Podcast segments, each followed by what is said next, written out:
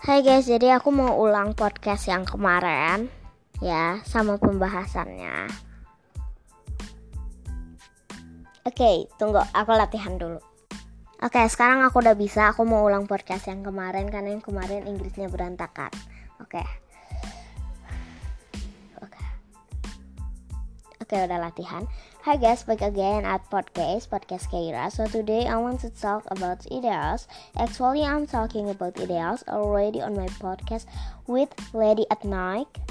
I just want to change my dreams, guys. And here I will also tell you why I'm interested in these ideas. So my goal is to be a Vogue model, guys. So I'm going to work in UK.